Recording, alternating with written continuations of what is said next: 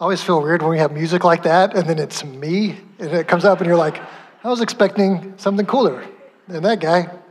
Uh, good morning. Uh, glad you guys are here, and I'm excited to dive into a new series. I, I have already gotten positive feedback on this series, and we haven't even started yet, which is really weird. So, uh, people have seen the sign out front that says unentitled.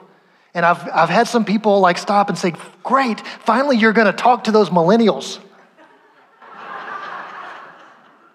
That's not what this is about, just in case uh, you're wondering. And uh, often, uh, just this is a side note, this is for free, you don't have to write this down. Usually, when we label somebody something like unentitled, it says more about us than it does about them. So just keep that, uh, just tuck that away in your pocket. This is not about millennials. This is about the abundance of God. We're going to be talking about that for the next few weeks. We're going to uh, start with this concept of, of what it means to be entitled and uh, hopefully today we'll hold a mirror up to ourselves and we'll take a long look and see if there's any of that in us. Uh, because I believe that, that all of us uh, experience this entitlement in different places, different environments, different relationships in our lives. And the more we can acknowledge that and then find ways to root that out, the more free we'll be. That's what we're going to see. The more free we'll be to really love people well and enjoy life the way God intended. So, um, millennials, boomers, get your ears on. By the way, boomers, in case uh, you haven't been told this recently, your grandparents thought you were entitled, okay?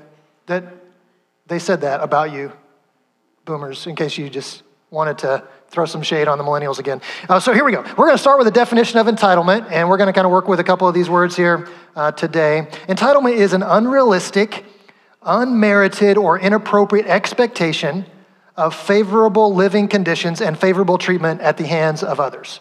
Okay? Entitlement is an unrealistic expectation of, of what's going to come to you in life. Basically, I good things should come to me, and people should be should treat me a certain way, be kind to me, and, and generous and, and respectful to me. Uh, for, for no other reason than I was born onto this planet, good things should come to me, right? That's, that's kind of that sense of entitlement. And I, like I said, I think, I think most of us could say, like, oh, I know people like that. Yeah, I could tell you, I could point out their social media posts or tell you the things they've said or done, and I, I know people like that. But honestly, if we're honest, I think all of us experience this in, in different ways in our own lives, and we just want to we just want to hold a mirror up to that uh, today, um, because we all kind of can fall into this. Um, an example is from a, a comedian named Dave Barry, uh, who wrote 25 things I learned in 50 years. If you haven't seen that list, it's hilarious. You should look that up. But one of the things he said is, is the one thing that, that all adults have in common, all adults have this one thing in common. We all think we're above average drivers. Right? We all, we all think we're above average drivers. You think that about yourself, I'm pretty sure. Um, I have a hard time getting away with that because I have had some public mistakes with driving that uh, my, my friends won't let me forget. But is it possible for everyone to be an above average driver? No, that's not what above average means, right? So we can't all be above average, but we all think we are. I think another thing that we have in common is I think that we're all we're all we feel like we're entitled in some way. We and we don't think it's unrealistic though. We think it's it's realistic and it's deserved. Like the world should treat me this way or I should get this in the world because I earned it for goodness sakes. I worked harder, I sacrificed more, I had this run of bad luck, and now it's my turn. That's how we think about it. But is that really true? I think some areas where we're seeing entitlement pop up, at least I have in my own life. How many of you have been to the grocery store? Have you ordered something from the grocery store lately and it was not on the shelf? You've had that experience? The thing that you went for wasn't on the shelf, or you ordered it on Instacart or whatever, and they didn't have it. Uh, I did this yesterday. I went to the store for uh, powdered milk, which I don't think I've ever bought before. Um, but I'm making some killer hot chocolate for the photo booth tonight, so you should come and check that out. Um, they didn't have any powdered milk, and I was like, what's going on here? How dare they? Who do they think they are that I have this thing that I need and I, it's not right here on the shelf? There's just a big blank space. That's entitlement. We, we th- why do we think that whatever we think of in our minds should be on the shelf whenever we go to the store? Why do we think that? It's just how it's always been. It's always been that way. And so it should always be that way. Why do we, why do we think that? that that's, that's, that's entitlement. It's not a realistic expectation. At least it's not anymore. So you need to lower your expectations when you go to the grocery store now and just acknowledge, like, hey, There might, some things, I might have to find a substitute for powdered milk, right? Which I did. It's gonna be awesome, by the way. Uh, so I think that's an example. I think, I think driving is always a good example. We, we have this sense that everyone should follow the same road rules as I do, like the same rules of, of you know, speed and consideration and safety that I do. And whenever somebody breaks our expectations, we feel justified in yelling at them through the glass that they can't hear us, but we're yelling at them and, and saying things we hope no one ever hears, right? Um, be, because we're entitled to, everyone should drive like we do. Is that realistic? Well, no, your, your experience driving, which should tell you that's not actually a realistic, maybe we should lower our expectations of other drivers and just have a realistic approach. So, what would be a realistic expectation for what should come to me in life? Okay, if, if entitlement is about unrealistic expectation, what's a realistic expectation? This is kind of a foundational question for this series, so this is important. So I need you to lean in because I'm going to give you what I think is the answer. We're to, I'm going to present this hypothesis. What is a realistic expectation for what should come to me in life. And when I give this answer, you're going to nod. You're going to be like, yeah, that sounds, I like that. That sounds right. I believe that. That's probably true. So I just want to acknowledge we're all going to be probably on the same page, but we don't actually live like we believe this all the time. And that's, that's where the tension comes in. We're gonna, we're gonna agree with this answer, but when we look at our lives, we're gonna be able to find places in our lives, our thoughts, our words, our behaviors, that don't demonstrate we actually believe this in our hearts. So here's the answer What is a realistic expectation for what should come to me in life? The answer is God will provide what I need. Right? I'm seeing some nods. You're right. God will provide what I need. Yeah, I believe that. That sounds like a thing you should nod to in church, right? Okay, you should, yeah. But do I live, thank you, Tim. Do I live like that? Is that the kind of thing, is that, does that define my actions and my words and my thoughts and my behaviors in the world? Do I live like I believe God will provide what I need? Not always. Most of the time, it comes down to a disagreement between me and God about what I need, right? I think I need this, and God has kind of said, You don't need that. I'm like, Yeah, I do. But no, you don't. And we have this back and forth for a while, um, years sometimes. So, how, where does this idea come from that God will provide our needs? Is it true? Let's explore it. Let's find out if it's true before we decide we need to live by it.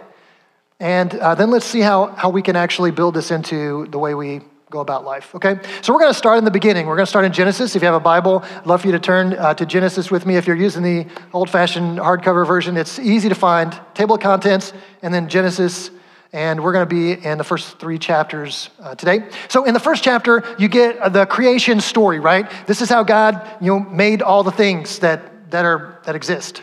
And one thing that jumps out at me when I read through the creation story is like, there's a lot being created. There's there's just a lot, and then there's like then there's like two people, and you're like, there's all of this, and there's these two. Did all did did these two people did they need all of this?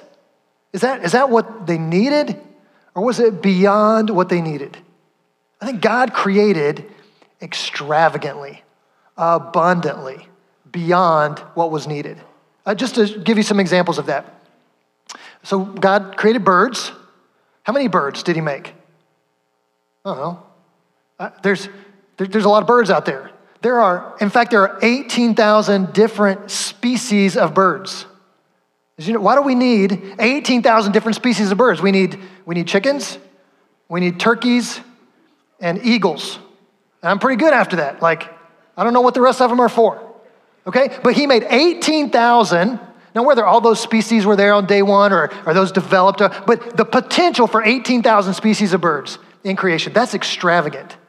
There are 33,000 species of fish on the planet, 33,000 different kinds of fish on the planet. That's a lot of fish.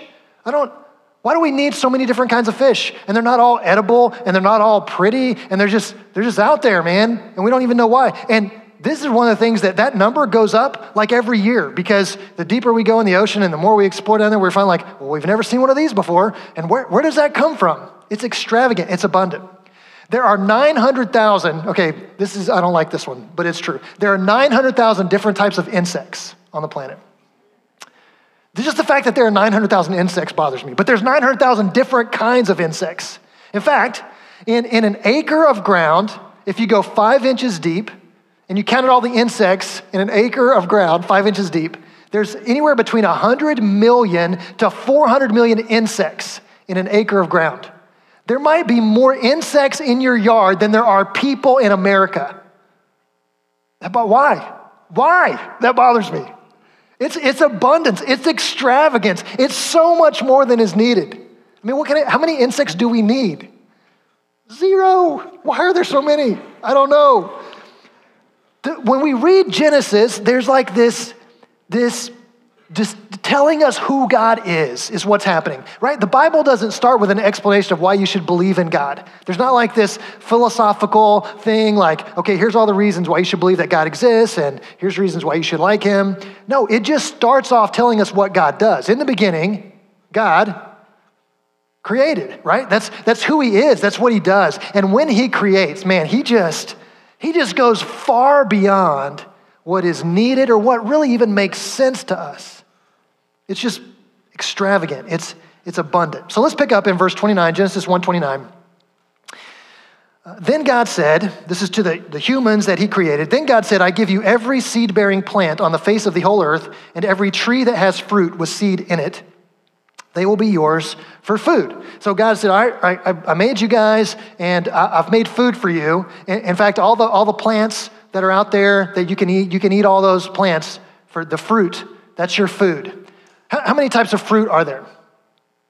I, I, I, could probably come up with 10, and at some point you're going to tell me, no, that's, that's a vegetable. Like, that's going to happen in my list.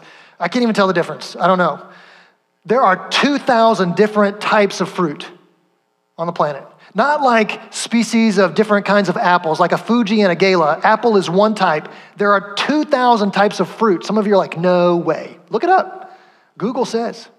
There are 2,000 types of fruit on the planet. Isn't that unbelievable? And God is laying out this buffet, 2,000 feet long, and going, help yourselves, knock yourselves out. Was that enough? Did that meet their need? And then some, right? I, I couldn't work through 2,000 types of fruit in my lifetime. And he lays all that out for him. This is what you have. This is, this is it. We're learning something about God. He's a God of abundant provision. Uh, move ahead to chapter 2, verses 8 and 9. This is kind of a kind of retelling a little bit of, of day six of creation. Now, the Lord God had planted a garden in the east, in Eden, and there he put the man he had formed. The Lord God made all kinds of trees grow out of the ground, trees that were pleasing to the eye and good for food. In the middle of the garden were the tree of life and the tree of the knowledge of good and evil. All right, verses uh, 15 and 17. The Lord God took the man and put him in the garden to work it and take care of it. And the Lord God commanded the man, You are free to eat from any tree of the garden, but you must not eat from the tree of the knowledge of good and evil, for when you eat from it, you will certainly die. Now, when we read that last line, or if you're aware that that's a part of the Bible, like there's a part of the Bible where God told the humans they couldn't eat from this one tree, and a lot of people's response is like, what? Why? That's so mean. That's so restrictive. But if you think about it this way, there's 1,999 types of fruit that you are welcome to eat all you want. There's one I want you to stay away from. Does that sound restrictive? Does that sound oppressive? Does that sound like God is just being mean? No, God is being abundantly generous in what He's offered to human beings. There's just there's more than they need. There's just this one thing that God said, nope, just don't. The tree of the knowledge of good and evil, don't eat that. We could, we could go into the theology of that uh, a little bit more next week on, on why. But what we're learning about God is He is an abundant provider. He, he is generous and He provides more than the humans need. So, what do we learn about humans? in the early parts of Genesis. What kind of, what kind of people are we dealing with here? Well, let's, let's find out. Let's look at chapter 3. We're going to read verses 6 and 7. When the woman saw that the fruit of the tree was good for food and pleasing to the eye, and also desirable for gaining wisdom, she took some and ate it. She also gave some to her husband who was with her, and he ate it. Then the eyes of both of them were open, and they realized they were naked. They, so they sewed fig leaves together and made coverings for themselves. So, what do we learn about humans? 1,999 types of fruit. You can have, one you can't have, and what do they want? They want the one they can't have. We were guessing they were about 15 at the time. right? Because this is what we do as teenagers. It's like whatever mom and dad said. Mom and dad told me, don't go out after 10. Just nothing good happens that late at night. So what did I want to do? Go out after 10. And so um, my children need to plug your ears right now. I, I snuck out after 10. Why? Was there anything to do? No, nothing to do. Why did I do it? Because I wasn't supposed to, okay? That's, that's it. That's what we do. God said, don't eat from this tree. And so what do they want? They want to eat from this tree. Now, why? So let's look at some of what uh, Eve notices about the food. So I want you to look at this in verse 6 and also kind of compare this to chapter 2, verse 9 that we just read. So she notices that the tree was good for food and pleasing to the eye. What does it say in verse 9? That the Lord made all kinds of trees grow out of the ground, trees that were pleasing to the eye and good for food. So that's not something new and special about this fruit. There's other fruit that's good for food and pleasing to the eye. What else she notices is that it is desirable for gaining wisdom. Why does she think that? Well, because someone's lying to her. We'll circle back to that guy in a minute. Where, what is their source of wisdom at this point? For the humans that are on the planet, what's their source of wisdom? How do they learn about life and how to live life correctly? It's got to be God, right? If there's a source outside of God for wisdom, it's not good. If it's not from God, it's not good. Wherever this other source is, it's the enemy of God, we'll find out. But they're looking for a source of wisdom. They're interested, they're drawn to a source of wisdom outside the wisdom that God is providing for them. So it's not that God didn't provide wisdom, it's just they wanted something different. They wanted something more. And in reaching for more, what did they get? They got less. That's what happens. When we reach for more of what matters less, it leads to less having less of what matters more. I think I co opted that from Dr. Seuss in some uh, fashion. Hopefully, it's memorable. Uh, reaching for more of what matters less leads to having less of what matters more. Got it? Me neither. Okay, well, reaching for more gets you less. That's what happens here. So, before they reached for more, Adam and Eve had this innocence and freedom. They didn't even have to wear clothes around each other. That's a lot of innocence and freedom, right? After, what do they have? guilt and shame. They reached for more and they got less. Before they reach for more, they have the presence of God in a garden of plenty. After they reach for more, what do they have? They don't have the presence of God. They're, they're banished from Eden. They don't have the provision of the Garden of Eden. They reached for more and they got less. Before they reach for more, they, they can just take fruit off the trees. They're, they're told to work and tend the garden, but their work is, is an act of joy and partnership with God and cultivating and helping uh, the world flourish and thrive that God created. After, what do they have? God says, You're going you're gonna have to work really hard. You're going to have to fight the thorns and thistles just to survive. They reached for more and they got less. And we're like, What idiots? You know? Like, how could they be so stupid? They had everything and they sacrificed it for one bite of this fruit? Sort of. What they did was they, they traded dependence on God for authority to decide for themselves what's right and wrong. And in that trade, they lost. They lost. And you and I do the same thing all the time. We trade our dependence on God for the authority to decide for ourselves what's right and wrong. When I try to shape my image, my public image, because I want people to think of me a certain way. I want people to think I'm smart. I want people to think I'm funny. I want people to think um, that I deserve recognition or value. Whenever I shape my public image to try to get people to think about me a certain way, it almost always involves deception, whether it's telling an outright lie or whether it's hiding a part of myself that I don't want people to see and know. So when I reach for more value, acceptance, recognition, love, what do I get? I actually get less because people don't know the real me. They know a fake version of me. I reach for more and I get, I get less. In, in, a few uh, interactions with people, I was kind of talking about this in the past couple weeks. I heard a couple of different people say, when I reach for more in my career, I get less at home. I get less connection, less relationship, less investment in my family when I reach for more in my career.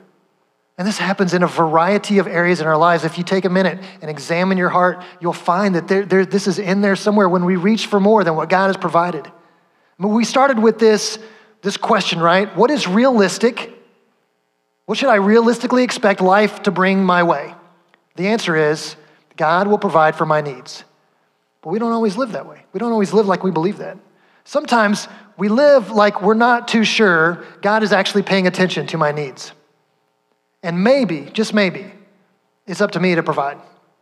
It's up to me to provide for my future. It's up to me to provide, to find ways to get the value and love and acceptance that I need.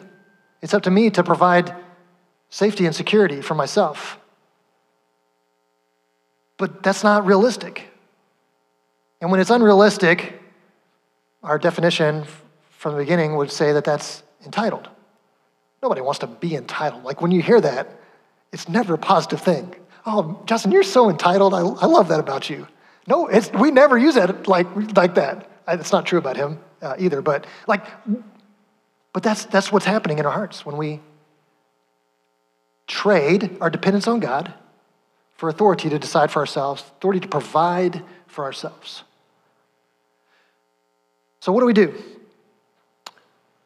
We've got to we recognize the lie, first of all. We've got to recognize the lie that tempted Eve to eat this fruit to begin with. In Genesis chapter 3, what is the lie? The lie is God's holding out on you.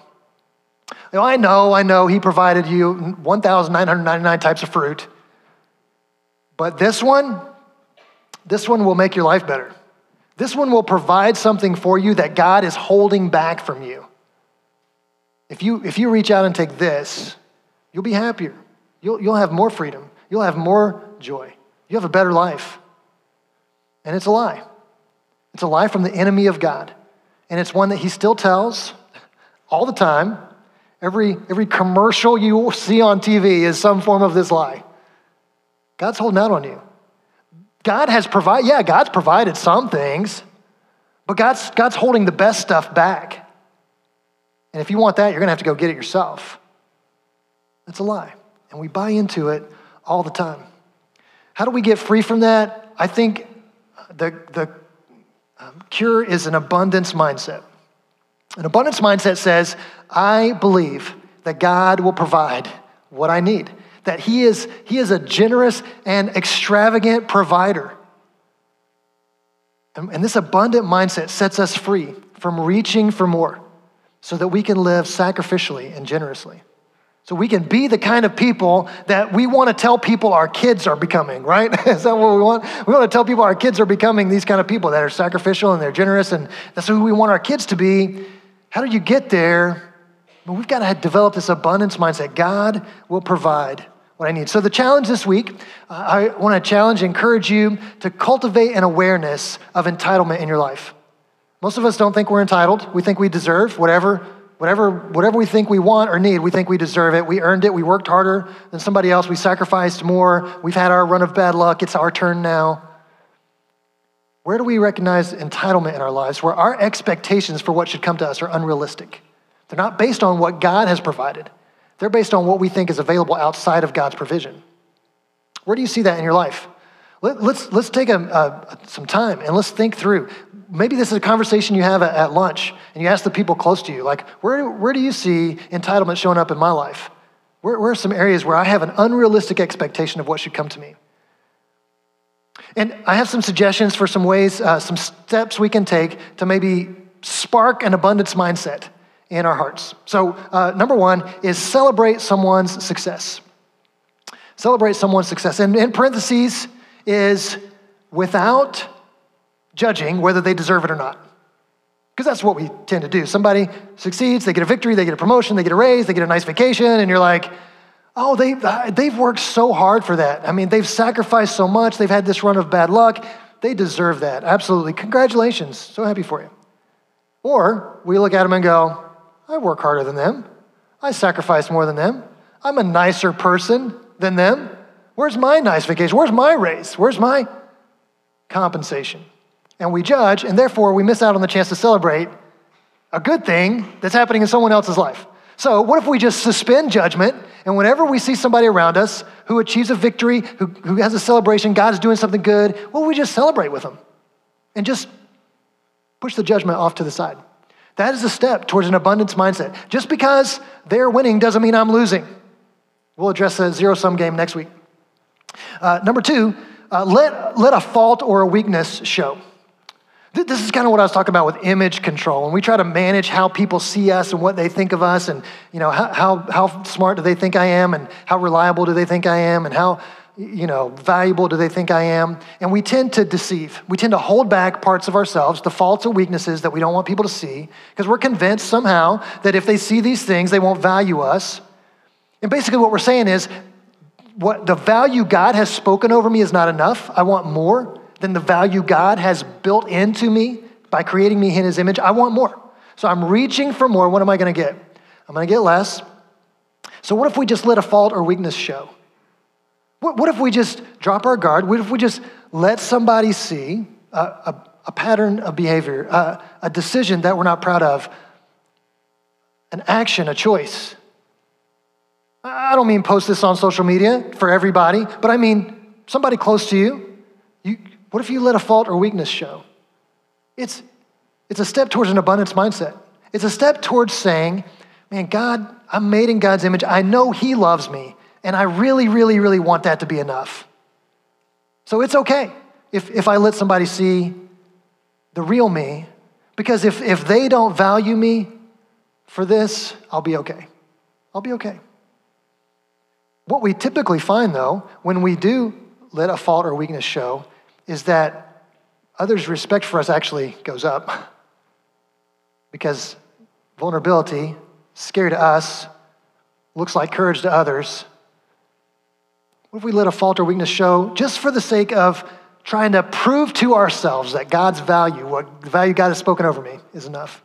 And the last uh, suggestion is to choose less, to voluntarily take less of something that you think you deserve just, just to spark abundance mindset.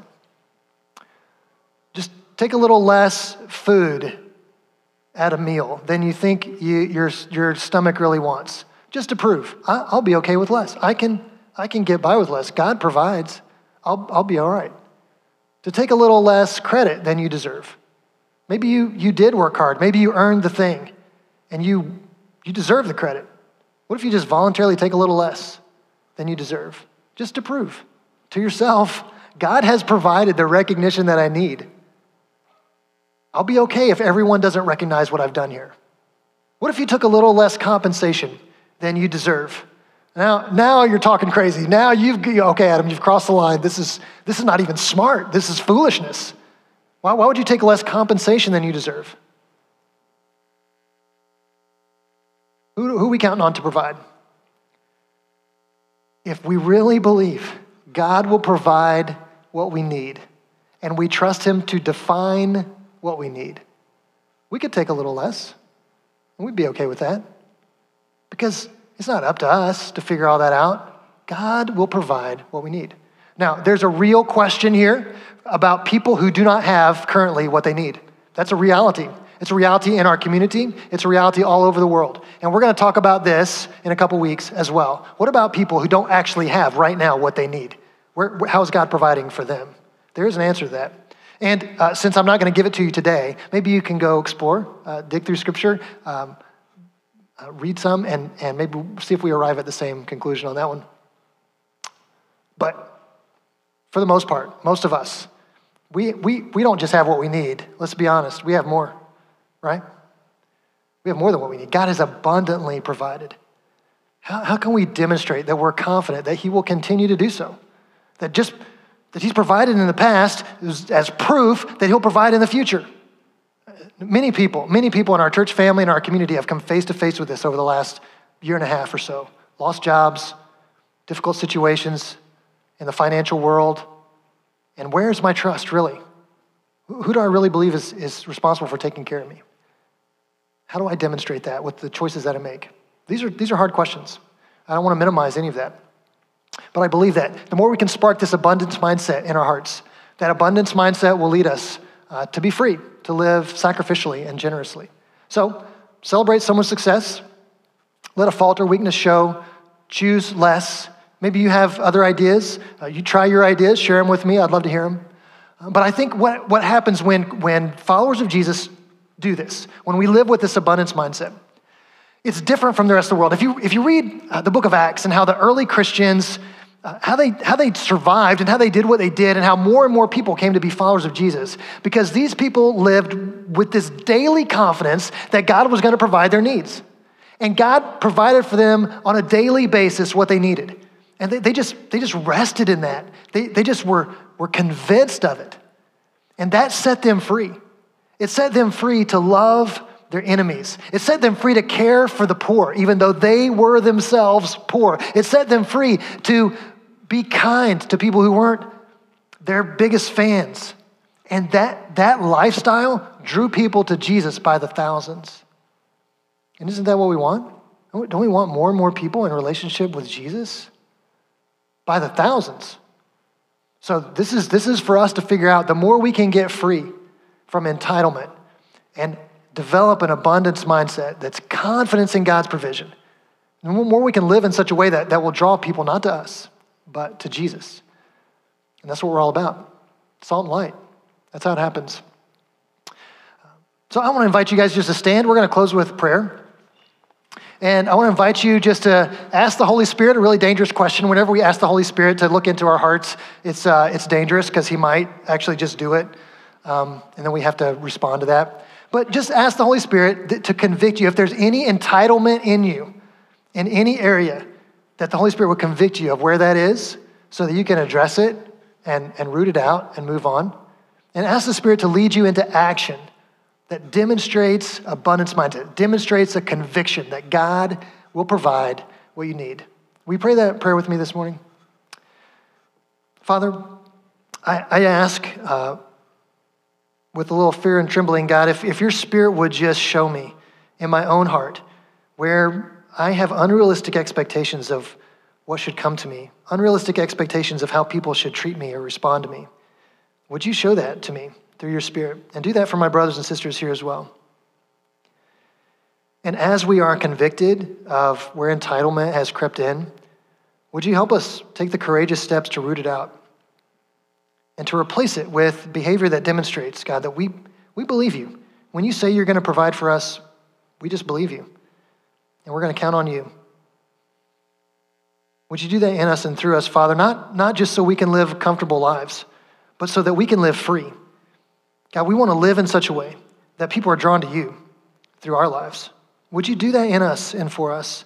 And may we get to see a great harvest because of it. In Christ's name we pray. Amen.